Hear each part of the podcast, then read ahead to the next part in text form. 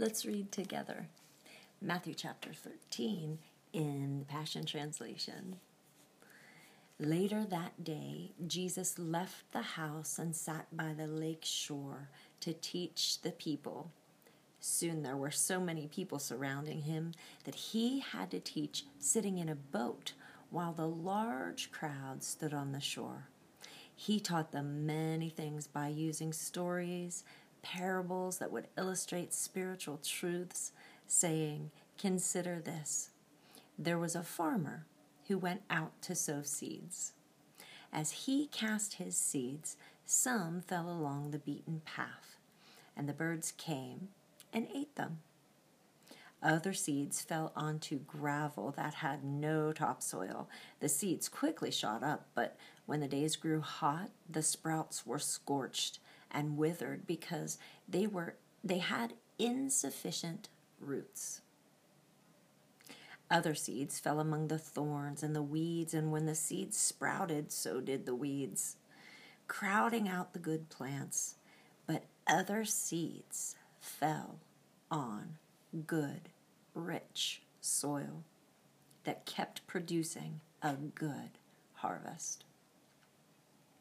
Some yielded 30, some 60, and some even 100 times as much as he planted. If you're able to understand this, then you need to respond.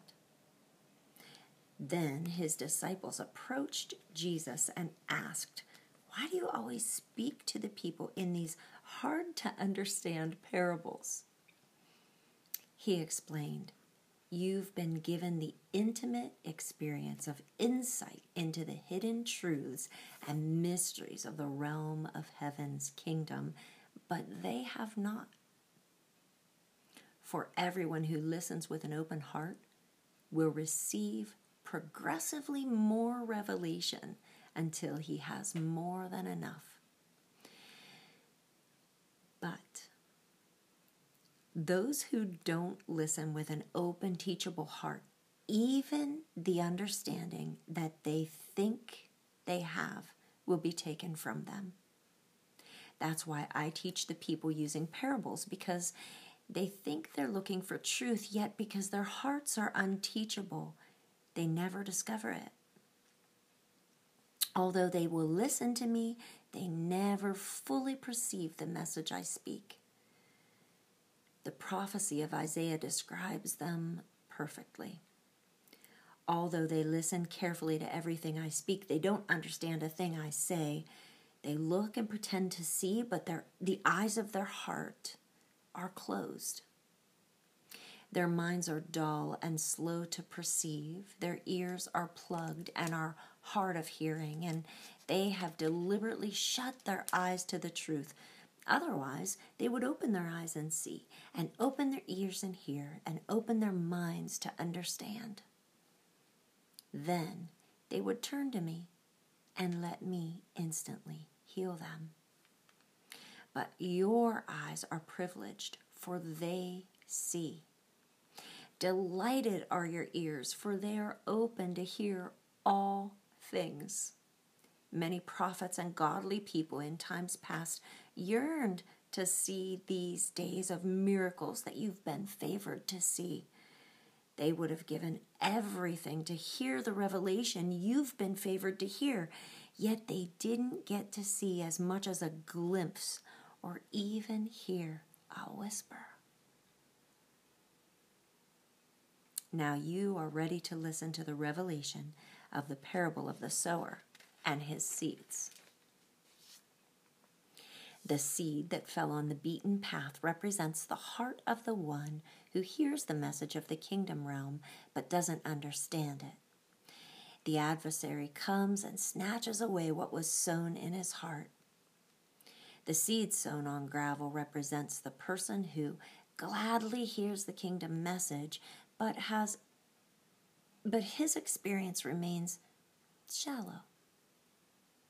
Shortly after he hears it, trouble and persecution comes because of the kingdom message he received, and then he quickly falls away, for the truth didn't sink deeply into his heart.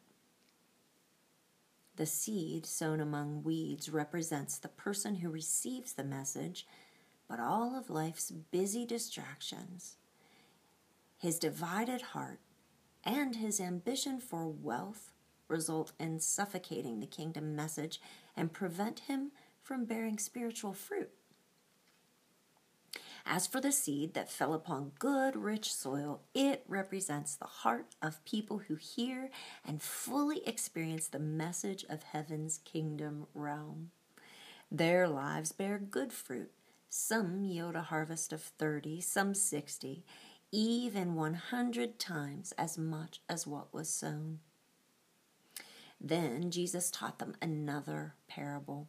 Heaven's kingdom realm can be compared to a farmer who planted good seed in his field, but at night, when everyone was asleep, an enemy came and planted poisonous weeds among the wheat and ran away.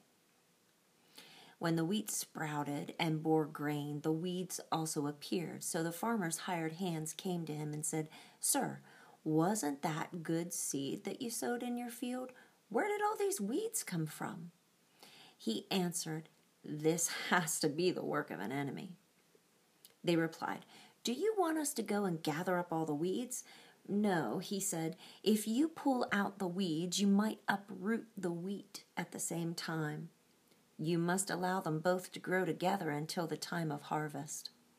At that time, I'll tell my harvesters to make sure they gather the weeds first and tie them in bundles to be burned. Then they'll harvest the wheat and put it into the barn. Then Jesus taught another parable. Heaven's kingdom realm can be compared to the tiny mustard seed that a man takes and plants in a field.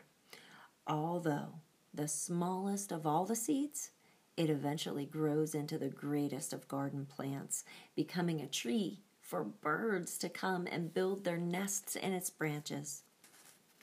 Then he taught them another parable.